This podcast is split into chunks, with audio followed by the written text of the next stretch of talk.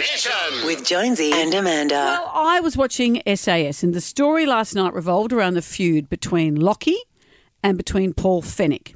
These two have been pitted together in all their assignments because they know that they're going to feud. The long and the short of it, quite literally. Locky can't help himself, and he knows this. He sets himself up as an arrogant tool. What does Locky rhyme with? Cocky. But you've heard that before, haven't you? Yeah, stuff. 'Cause You're a cocky. Do you know that? What's going through your head? I saw you dive in there today being a hero. I was like, he thinks he's on a reality TV show. Do not get us confused with being on Survivor, on Bachelor, because this is not what this course is about. And do not insult us or your team members in that way.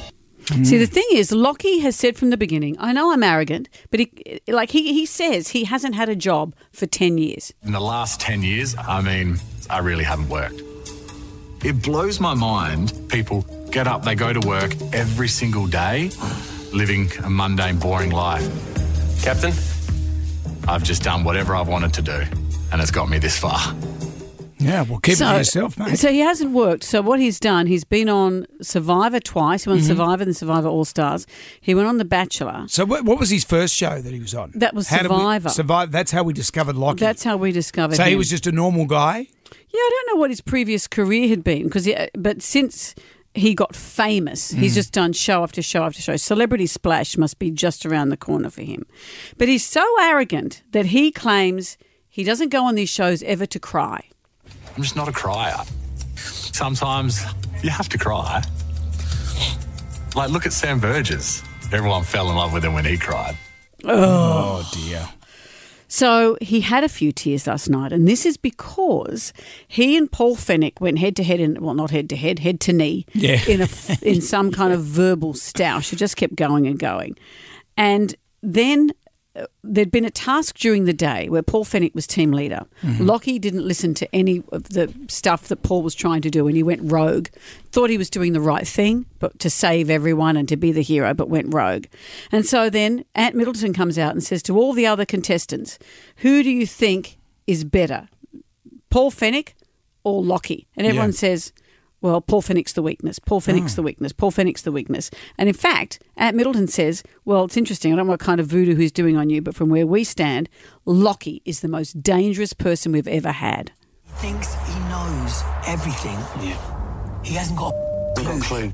He is someone that will get himself killed on ops Yeah. and put his whole team in jeopardy. Out of all the people I've taken on this course, I haven't felt like this to someone to go, You are a danger. You need a wake up call. Mm. I would love to just cull him. We've got to do something about it because it's, I think it's irresponsible for us not to really take this seriously. So here's Locky thinking I'm the big hero. Yeah. I'm shining. Everyone thinks I'm incredible. And then he gets hauled in and told off. He has a few tears. And what I think is hilarious so here's a guy who says he doesn't cry. He said he didn't cry. Says he doesn't cry. And yet, when he was on The Bachelor, he giantly went the giant blub. Did he? Do you remember? Sake. I don't want to hurt anyone.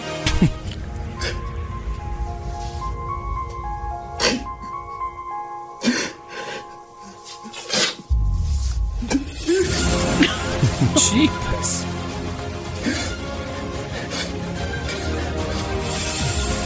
They don't deserve it.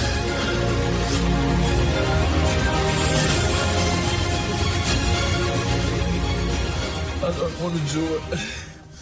That's the biggest blub session I know. in the world. But for a guy who's not a crier. He's not a crier. He Yeah. said it. I'm just not a crier. Not Yeah. a crier. Yeah. Good luck to you. Pass the Kleenex. We'd probably use that for other things too, I'd imagine. Well, I don't know. Jonesy and Amanda's Jam Nation.